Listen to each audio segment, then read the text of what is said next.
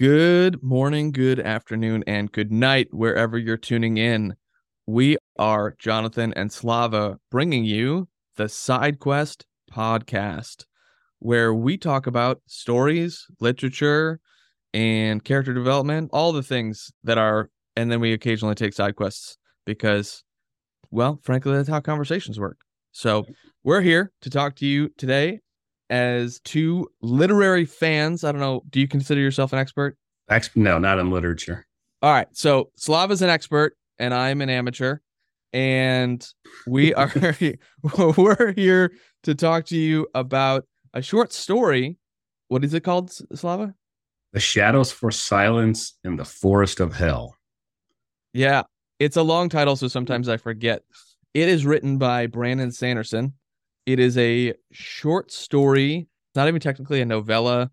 It's so short, but it's set on, I want to say thread. Let me start from the beginning.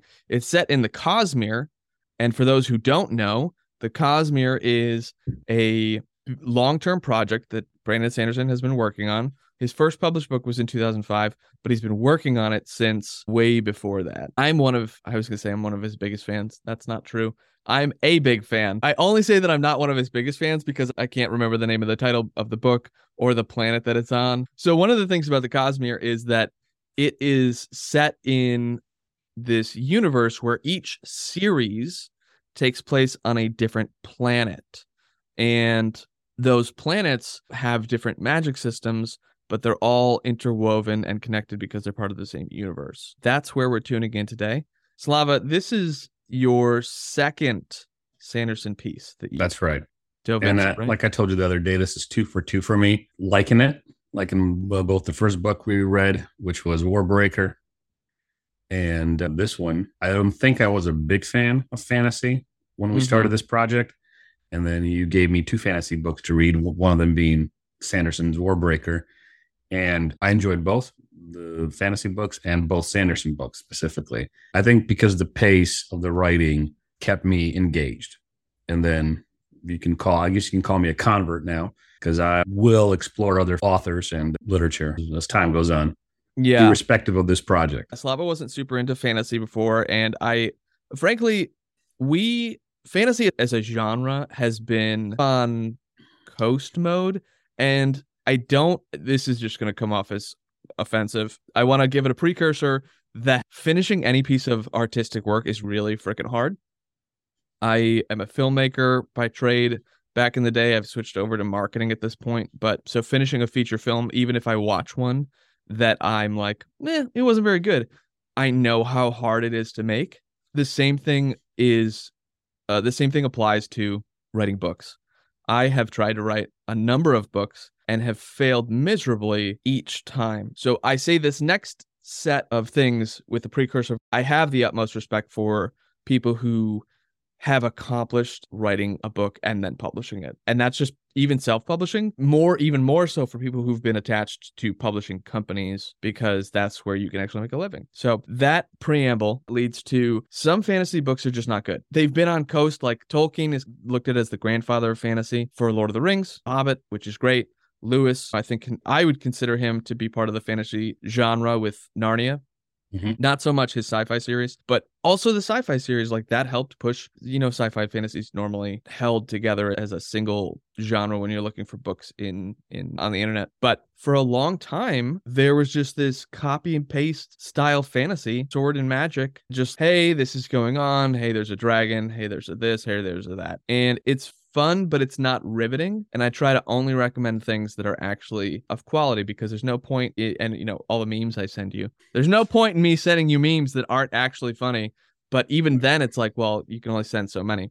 Anyway, that's a lot of talking from me. What was your preliminary thought? Because we're going to do a five episode short mini series here about horror, thriller, and just kind of like darker pieces. So when I gave you that list of here's what I think we should do for our first five episodes, what what are your give me give me a little rant here. You've read Sanderson before with a full novel, so you had some idea of who he was. But when I said, "Hey, we're going to read something that's more darkish," what were your initial thoughts? coming into this second reading of Sanderson, liking Sanderson, and for the reasons you just mentioned, because my exposure to fantasy was the dragon and sword and knights of the round table only transposed into an other world which sometimes is okay, but after a while it gets stale. And also, I agree. As somebody who's tried to write and wrote as when I was a kid, I tried to write stories and was somewhat successful, I guess, for whatever you can call successful for a kid writing short stories for a class. It's taken me about five years to get through about four pages, five pages, and always refining. And maybe that's my problem. So obviously, if you get a book published, you've done something. But there's good books and bad books. So going in, going into this one, I was excited because I like darker fiction. I like horror. One of my favorite horror books is The Exorcist by Blady or Blatty. I think his name is Blatty. That's how you pronounce it. So like dark fiction. I like short stories more than I like long novels. So I was excited going into this and I was I was happy with the outcome. I wasn't surprised that I liked it because I already knew Sanderson, at least Sanderson's pace of writing right. and how his he develops characters and how he, I guess the word is telescopes what might come in um, next couple pages. How he does that, like he builds suspense. Yeah, he makes you care for the characters. So give us a rundown. What are the characters that we meet oh, I shouldn't have to say this, but there will 100% be spoilers in every book that we discuss Absolutely. ever. Deal with it. Yeah, you've been warned. So there are seven characters that are like the main characters or both points of view who we get, right? Or there's about two characters so from of whose point of view we get. But the story is set on one of two continents on a planet in the Cosmere. It's a dark continent. People who live here. I heard a podcast. I listened to a couple podcasts discussing this book too. And one of them said that this is the wild west frontier of this planet. Look it's at you overachieving. yeah, I try. But we're not going to. Re- I'm not going to repeat what they said because I think they took it a different way than what we're going to talk about. But anyway, one of the things that I did find interesting is that they described this continent as the frontier of this planet. People have ran away there or they're pushed there. And these people live a harsh life, a dark mm-hmm. life. It's a difficult life. It certainly so, looks that way when they're like, when she's talking about the fact that the only safe place out here is her inn, you know? Yeah, right. So you have the protagonist whose name is Silence Montaigne, and she's the owner of this waypoint or this inn. And we quickly find out that she is also she's also a bounty hunter. Everybody assumes is a man. It's actually this woman who runs an inn in the middle of the forest. We have her daughter, William Ann, which is an interesting name, but it, William in Montaigne. We have another daughter, I guess an adopted daughter that a Silence has, whose name I forget.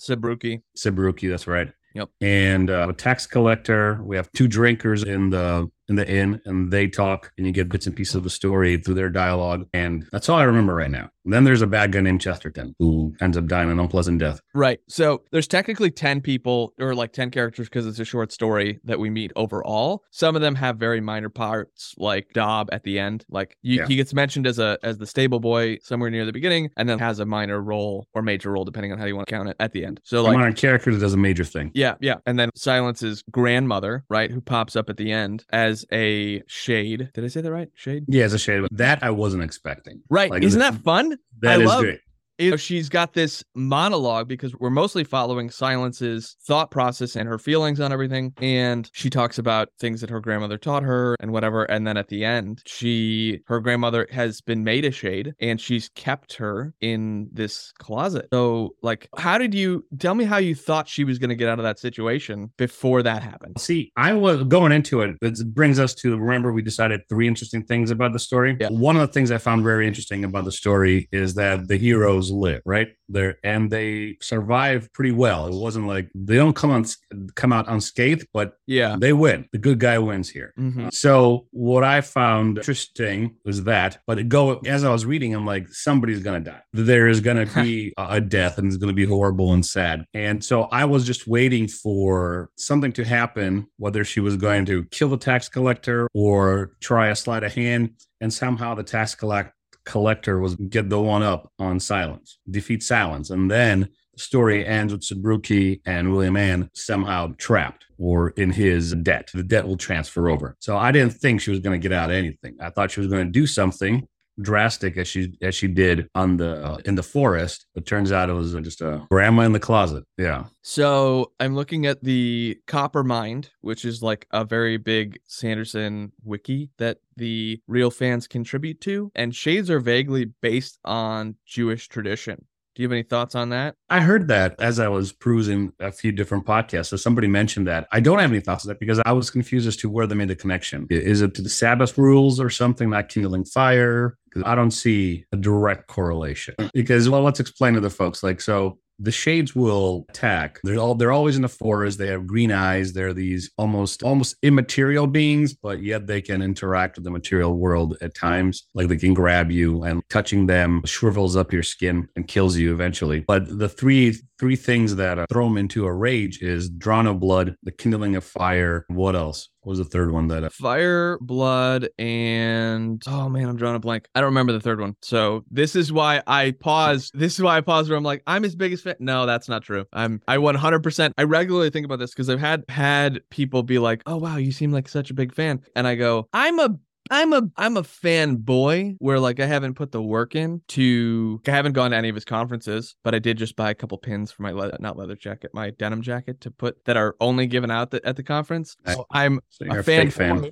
Yeah, yeah, yeah, yeah. Where it's just you're like a tourist? um, I don't have an answer to your question, but back to the Jewish mythology thing, where it's Yeah. like shades are spirits or demons in the Tanakh. They're they're the Shedim, and so like Sanderson's not he he's smart. He takes something that exists in the world that has been developed over centuries or millennia and makes it his own, right? So the shade mythology of a spirit from the underworld coming back and like roaming the earth, that's not new. That's not unique necessarily, but his take on it with them being set into a rage by blood, fire, or did you look it up? I'm looking it up. Okay. Yeah. So do not kindle a flame, do not shed blood of another, and do not run during the night. So I can see, I know a little bit about Jewish theology and mythology. I can see where he draws it from. And it's not like a direct, here rules in this Jewish book of mythology or Jewish book of theology. Jewish mysticism. Mysticism, yeah. So do not kindle a flame. That's a Sabbath rule. Uh, you should not kindle a flame on the Sabbath because it's considered work. Do not shed the blood of another. That's from the Ten Commandments. Do not run at night. That's probably from the Proverbs or Could be work as well on Sabbath. Yeah, like you no working like, on Sabbath. Do not travel during the Sabbath. Do not do anything extraneous during the Sabbath. So I Mhm. think I'm not an expert on Jewish mysticism, but I can pinpoint where But you play one on TV. I do sometimes, but I can pinpoint where Sanderson uh, drew from. Maybe he's less of an expert on Jewish mysticism than we are, and that's nothing wrong with that. But I can tell probably where he pulled these out.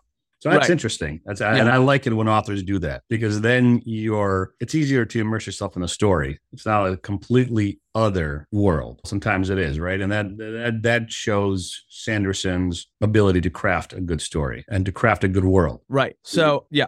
Sorry, did you have a final no, no, thought? that's it. That's I was going to move on to the. I'm going to shift to a topic that Sanderson fans and specifically Cosmere people will, um, well, they they should know about. So in the book, there is this mention of the God Beyond. Mhm. Yep. Okay, this is actually the most notable story that Sanderson has written that focuses on the God Beyond. So, little more about the Cosmere. The Cosmere, it, one of the main narratives that's woven throughout all of his series is this general god named Adonalsium, who was shattered into 16 pieces, which then became shards. And the shards are what become gods on the different planets. However, and I was having this conversation with my friend who is a Sandersonite, Cosmerite, Cosmerian. We're gonna have to come up with a word for this. See, this is why I'm not like the biggest fan. There, there are things I just indulge in the fantasy that is Sanderson, where he had mentioned, "Oh yeah, the God Beyond," and I was like, "What are you talking about?" This is like two months ago because Sanderson in November released The Lost Metal, which is the fourth book of Mistborn Era Two. So Mistborn was going to be a trilogy of trilogies, but now it's evolved into something a little bit bigger. But in we were talking about it, book four, because one of the characters, Wayne, mentions the God Beyond, and he's like, "Oh yeah, the God Beyond," and I was like, "What are you talking about?" So I had to go look it up. But the God Beyond is actually mentioned in a variety of books that Sanderson has written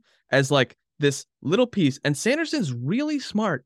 He drops these one-liners that he'll connect in a different book hmm. because he's been planning this stuff out for ages, which is why the books feel so real, the books feel so well thought out, they feel the characters feel notable. But I was actually texting my friend while I was going through this, and I was like, oh, yeah, actually, God Beyond is mentioned like a dozen times in this short story. And one thing that I want to note is that the grandmother who's trapped in the closet, the line goes, the closet was covered by three sets of silver because the shades are also like averse to silver, but it was only covered by three sides. The closet was covered by three sides, and the closet also had a shrine to the God Beyond in it. And so the presumption here, at least on my part, is that the fourth wall is the God Beyond, but the grandmother just willfully goes back in. And we don't know anything about the God Beyond. We don't know that the God Beyond is a shard because each shard has like a word as a little additional note here. So you read Warbreaker and the Yep. shard that is living on it and the power the god of warbreaker is endowment. So that's the shard. Sometimes the shards actually get character time. In these books a book that i really want us to get into but it's a strong commitment but it's definitely worth it is the stormlight archives. And it actually just picked up the paperback copy because my girlfriend's starting to read it because this is what I do is I date these women and then make them read these thick they think they're thick but these books are actually really thick Yeah. double C's I make them Well read played. Well played. Thank you.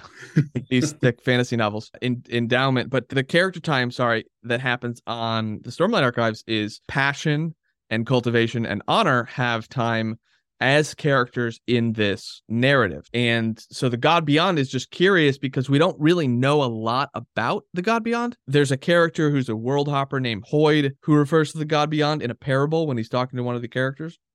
Um, but it's just an interesting fact that happens in this book that as a Cosmere person, it's notable, but there's no real conclusions that can be drawn at the moment, far as I'm aware. And Sanderson has this thing where whenever he gives talks, someone will ask a question, and if he either hasn't decided on what the outcome will be, or he doesn't want to ruin anything, or he simply doesn't want to give the answer, he'll say Rafo, which means read and find out. So he's just always driving people back to the book. Right. So the yeah, the God Beyond here on Coppermind is uh, he's described as the unknown God that is worshipped on multiple planets in the Cosmere. It is a belief in a greater God of the universe beyond the entities known as the shards. So this is like the God of gods, I Right. in some way in the Cosmere, which is Right. interesting because drawing from the real world, as you mentioned earlier, this is drawing from Mormon theology. And Sanderson is a is part of the LDS church, and their belief system is that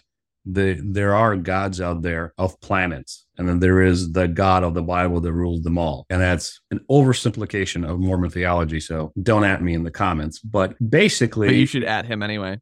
basically, if you asked a Mormon who knows their theology, they would say "Hey, that's a starting point. That you're correct. So it, it- interesting to see where he takes it as I will continue reading Sanderson again outside of this project or for this project. I'd be interested to see where he goes. And this is me two books in, so I'm sure Sandersonites, as you call them, would probably be able to give me a rundown on where he's mentioned, how he's mentioned, where else he pops up in the stories. But So yeah, more on that. More on that when I get you to commit to reading the Stormlight Archives. Some people so there's this argument that folks who read the Cosmere sometimes have, which is where do you start when you're trying to pull someone in? Which book do you start them on? I started on Warbreaker. I think it's it's it shows his writing has evolved enough because it was released in 2007 or 2008. It shows that his writing has evolved enough and it's interesting enough to provoke questions it's also, in my opinion, the most fun and inclusive is not the word, inviting prologue because the first line, and I always remember this because it just has always stuck out to me, is it's funny, Vasher thought, how many things begin with him getting thrown into prison? That's it. That's the opening line. And you go, excuse me? Like, I have a lot of questions. It's one line. It's one line. But, and Sanderson probably would, he, he's a pretty humble guy, which I appreciate. But it's one of the things I love about Tolkien is Tolkien was so enamored by the world that he built that single lines that are just alluding to something like the Witch King of Endor. One little comment about the Witch King of Endor over in the mountains, and then the story continues on. And like, we don't talk about it ever again. It's okay. I know Tolkien, and that's not nothing. That's something. So the fact that he can start a line where it's like, it's funny, Vasher thought, how many things start with me being thrown into prison? And it's okay, so tell me about the history here because the character clearly has been around for a while, long enough to get thrown into prison more than once, and long enough to be thrown into prison enough to for it to be a pat. And so it just it provokes you to be like, tell me more about this character. Yeah. And that's one thing I appreciate about Sanderson and other authors.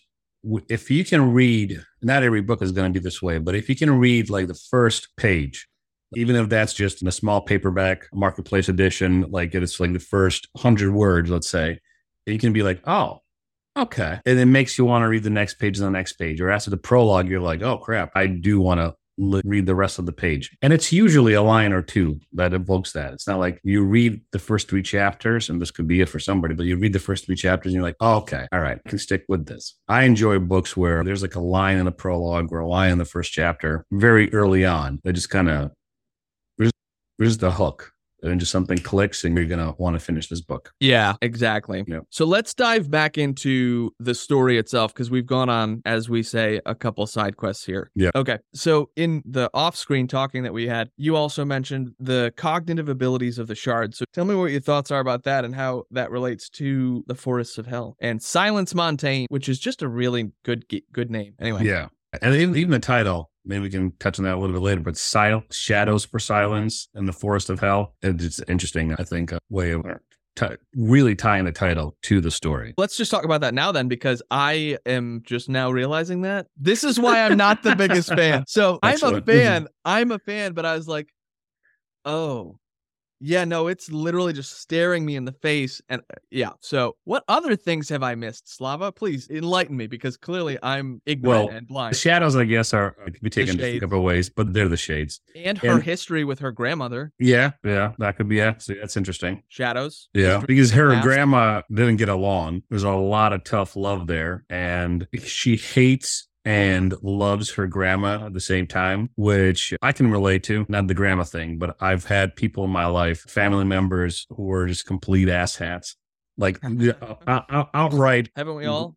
horrible people, right? Like in power and authority over me. I'm thinking of a particular person, and his influence on me really guided some of my music tastes, some of my literature tastes. I can fully admit that, but overall, can I say me and this person had a good relationship? Not at all. He treated right. me like absolute garbage most of the time. And the time that he did treat me well or imbued upon me some sort of wisdom or help or offered me some help that made me a better person, that wasn't out of any feelings of commitment or whatever. To me personally, it was just this is my duty as a human being to slap some sense into this into this person, and it worked. Right? It's, I can't take that away from you, but I can understand the characters. Wow, if it wasn't for this person, I'd probably be in an, not a, such a good place. I'd be in a worse off place than I Or am now, or like- dead. Like really, given my childhood, I could have been dead. But at the same time, he treated me like garbage uh, Sure. oftentimes. So I understand how silence feels. And so getting back to the story, yeah, there's shadows there in that relationship. If it wasn't for her grandma, Silence wouldn't know half of the stuff that she She wouldn't have survived. She wouldn't have survived. Yeah. And even the fact that the grandma, as a shard, still sticks around, like she willingly goes back in the closet where she's kept for years, probably decades, or at least one decade. If I'm reading the story correctly, she would have been dead right around the time that William Ann was born or shortly after. Because we don't get a sense from William the Ann that she timeline's remembers. a little bit uh yeah. Yeah, it's a little obscure. Right. I don't get the sense from William Ann that she knew her grandma for her great grandma because there's a silence grandma.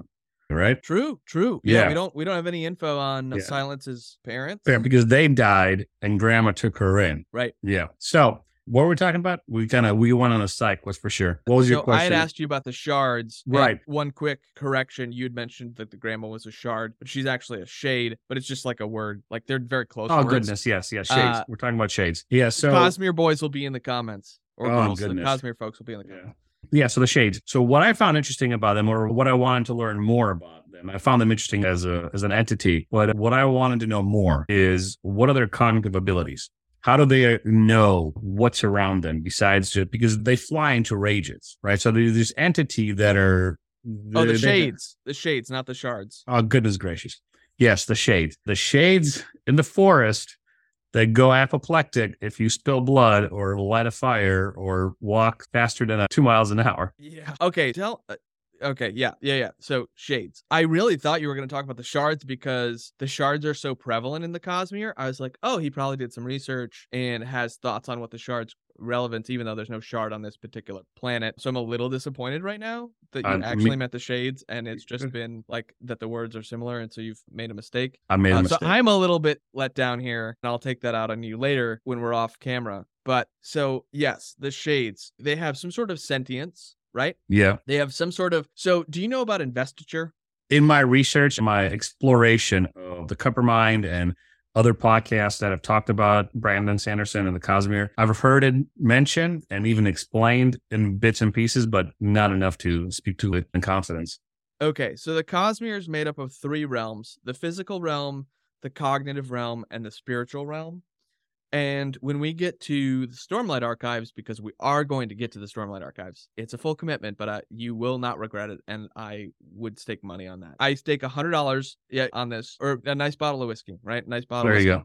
go. Um, side note, you still owe me one uh, from ages. Oh, that's right. You Or, do. uh, yeah, yeah, yeah. It's on record. You guys heard it first. He still Yeah. owes me a bottle of whiskey. Anyway, so I will stick a bottle of whiskey. So I just call it a watch. If we make it through this storm, I'll No, no, no, no, no. It's, we make it through the Stormlight Archives, and you don't like. I owe you a bottle of whiskey. Okay. But the gift giving also matters, bruh. Like, this it- is true. And it's keeping your word. also matters. Also Uh, yeah, matters, one of my highest values is personal responsibility and keeping your word. So anyway, the Cosmere is made up of the physical realm, the cognitive realm, and the spiritual realm, and you see that more prevalently in Stormlight Archives. Um, that's what I'll say about that. But what most likely is happening with the shades, because I've read other Cosmere books, is they have to have some sort of investiture, which is this energy that this is not a great way to say it. This energy that comes over from the spirit realm. I'm so this is another reason why I'm like not the biggest. How do I explain investiture to someone who doesn't know investiture? The Cosmere has laws, and some of the laws are this magical essence called investiture. It's an energy, it's a mass, um, which is why each planet has a different manifestation of the investiture. So, like on Warbreaker, part of the investiture is the gods, the returned gods, right? Require investiture to be returned.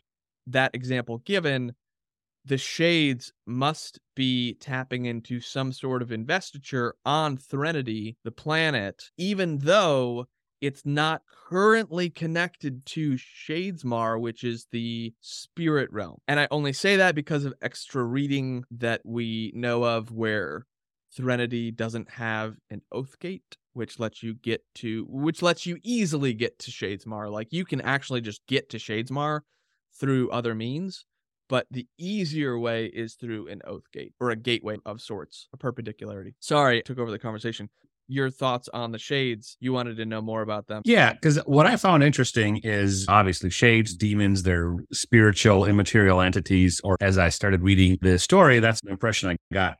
And I'm like, okay, so these shades are immaterial spiritual beings. They're obviously aware of their environment. They're obviously they can sense blood feet away, miles away, maybe even, and they under they are in tune with their environment. And then you have this moment where William Ann falls through a shade. She's pushed through a shade by uh, one of the fort people, Red. But at the same time, there's a shade that grabs the elbow of, of silence in one of the little skirmishes they have. So my curiosity stems like, all right, so are there material or material? Can how they interact with the physical world and their cognitive abilities, specifically more details on how they can sense blood being spilled, whether it's two feet away or a hundred yards away, somehow Mm-hmm. one shard senses the blood, but all the other shards sense it too, right? So the, how they interact with each other and how they're able to, because if you strike a fire, fine, now there's a fire over there. Yeah. If you hear somebody running or see somebody running, okay, I understand a shard can see that. Goodness, again, shard, shade, shade, shade. I understand a shade can see that. But how do they sense blood being spilled if they're not and then like looking at the people? Mhm. But then again, you get the feeling that they're always around in the forest, and there's many of them. Yeah, the references to and they had I don't remember the exact sayings, but it's like green eyes, Red eyes. run, red eyes, whatever. Uh, Yeah. yeah, it's interesting because you're you're more of a deep thinker. It's one of our one of the reasons one of the things we connect with for our friendship and it's like there's a lot of presuppositional logic that takes place in world building of shades exist here's how they function, here's how we've seen them function. Is that everything that a shade is? No. We also see a shade at the end of the story that has additional cognition with the grandmother, right? Right. Like, so And that's she what- uses control. hmm And that's what prompted my thought. Because obviously, when you, before you get to that, it's obvious to the reader, or at least it was to me. I'm like, okay, spiritual beings, demons, I could go without knowing exactly how they sense the blood and stuff like that. I, you don't have to explain it to me for me to enjoy the story. But when you get to that place where the grandma chooses to be in the closet, chooses to stay there for probably a decade at least, and knows who silence is, presumably, Right. protects silence and is able to again either touch somebody or let them fall through them as we saw with the two little skirmishes before we meet the grandma so there's this it's a complex creature for lack of a better term and uh, i like the mystery of not knowing but at the same time the other side of me is i want to know how these shades are able to grab people and be completely uh, immaterial Yeah, that's interesting because they have to become corporeal. they don't really have to right you can as an immaterial thing you can envelop somebody and that could be a holding uh, So- of sorts That's an option. Another option is that because of the principles of threnody, like the natural laws of threnody, like it's possible that their hold is like a gravitational like Yeah. handcuff of sort, sort like Yeah, it, it could be a lot of things. And frankly, we're probably overthinking it, oh, but, but That's why we're here. It's the whole point we're here. The yeah. side quest. yeah, interesting. Yeah, I didn't put a whole lot of thought into that. See, so I listened to the book as I drove into work, and it's about an hour. On a good day, it's about an hour to drive into work. And where I drive, it's actually just a clear shot because you know I take the express lanes in, and I think I'm the only fool in my in my area that takes the express lane because you see hundreds of cars backed up for hours. I'm, I'm the idiot that pays 25 bucks to get there in in an hour instead of I mean, two and a half. it. So I hit the express lane and I'm able to listen to these things and I'm constantly thinking through what's going on in the world. That's why I had to listen to this thing twice for me to, And a couple really get it. additional podcasts. Yeah, and some additional podcasts. But uh, that's where most of my overthinking happened, or a lot of my thinking happened when I was listening, is who these shades are. Because obviously, if a shade gets you, you turn into a shade. Yep. It's maybe it's not obvious, but that's it was obvious to me at least, and because there is descriptions of the bodies that the shades eat or destroy or kill that are turned into oblivion, right? Mm-hmm. So that's one way a shade can kill. Does that mean there's a second way a shade can kill where it turns you into a shade? Or once your body is destroyed, withered up, whatever the shade does to you, does your spirit become a shade? Right. So that gets into the spirit realm, which is why we need to read the Stormlight archives because we don't get into the spirit realm. How do I just so many here? Sanderson's 20 books deep, bro. So Yeah. for the Cosmere as a whole, he just came out with another one January 1st because he's got four secret novels that are coming out this year, three of which are Cosmere related. And I just finished the first one. And it's more like a kind of a kid's fairy tale, Princess Bride type thing. But you, we don't really see the spirit realm except for some short stories, which are tied into an anthology called the Unbounded Arcanum, which is like stories from each of the different planets, just kind of like hodgepodge stories that he wanted to write. But there are these, your spirit dissociates from your body when you die. And we get to see some of that in the background of a few different books. But it is curious that the shades still remain on Threnody after the fact. So definitely some questions there that we'll hopefully one day learn answers to because he's not working on that as a, uh book at the moment, even though he's talked about wanting to. Uh, yeah. Anyway, we've been jabbering on. Unless you have some final thoughts. Just a quick final thought. Maybe I've said this earlier in this podcast, but definitely said it to you leading up to the podcast is I prefer short stories, both reading and writing and for a lot of reasons, but I like this one. I thought it ended well because I don't need every story to have a happy ending and put a nice bow on it because who cares? That's not how life works. It's right? not how life works. And I'm okay with everybody dying, like all the good guys die in the book. It's okay because if the story takes you that way, that's fine. Or what I appreciate about Stephen King in a couple of lectures that I've seen by him, people asking, "Where do you get your ideas?" or "How do you decide to finish?" And he just he describes it. Yeah, I'm gonna not do it any justice, but he goes, "Story takes you right." It's now at some point as a writer, uh, you understand. Right, I created this world, I created these characters based on those presuppositions, internal presuppositions of the world and the story and the characters themselves. There is nothing to do but to kill off this character. There's nothing to do for this hero, but to sacrifice him or herself for the greater good. There's nothing that can happen in this little uh, snippet of this world that I created that evil wins, right? It just happens. And I'm okay with a, a story that has a bleak ending. But once in a while, you want the good guys to win, right? No, right, right. Because, and I think this goes across all cultures and peoples and time groups, but every story and mythos that we tell at some point needs to have the good guys win. Like, as Yeah. the story, as the story goes long enough, Norse mythology, Odin loses an eye. Okay. If the story stops there, you go, eh, that's a bummer.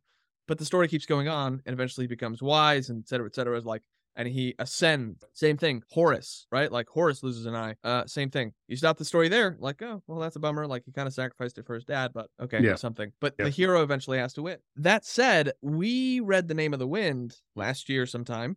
Mhm. And I think that people forget because we're still waiting for book three. This is my final thought. Speaking about stories that don't have good endings, the story starts, for those who haven't read Name of the Wind, the story starts with a wonderful opener about the three silences and the Waystone Inn. And it talks about the cut flower sound of a man who's patiently waiting to die. So that's the opener. It's also the closer of every book. But the story takes place in two time frames. Present day, where our main character is a washed up, forgotten legend who lives in a podunk town running an inn. And then he's regaling us with all of his life story that led to him becoming a legend. But the thing is, it's not a it's not a happy story. Mhm. We know the ending. The ending is staring us in the face, and I feel like people forget this. The adventure that happens in the middle part is interesting. The journey more interesting than the destination. We know the destination. It's like when you go see Titanic. You know the boat's gonna sink unless you're born pre, you know, 1914 or whatever. I don't remember what year it was, but if you know, The point is like you know the ending when you're going in and and we love that sometimes have i got a story for you which is the stormlight archives because there is harsh realities that take place in the stormlight archives that are very human they're very dark and sanderson did a lot of research in his beta readers when he asked people with actual mental illnesses to read his book and give him insights on how to better write his characters. And I'll just leave that at that. Thanks for coming to listen to Side Quest today, everybody. Stay tuned. We are going to be going through another four episodes of darker pieces, short stories. We're looking at H.P. Lovecraft at some point, Stephen King, Neil Gaiman, and Edgar Allan Poe. Some Neil Gaiman, Yeah, well, Neil Diamond. We can play Neil Diamond in the background as I think talk. we'll get sued for that, even though we're nobodies. We're probably going to get sued. So Neil Gaiman. yeah. H.P. Lovecraft, Stephen King, Neil Gaiman, and Edgar Allan Poe. No particular order. We'll figure it out. Maybe in that order, actually. We'll. Maybe. I'm reading off our list, and it's in that order. Okay, well, spoiler alert. Spoiler. Alert, yeah. I don't mind Uh, spoiling books, but I don't want to spoil our master plan Well, now we're going to have to the world. redo the order in which we do it. I'm looking forward to Lovecraft. I really, Me really, too.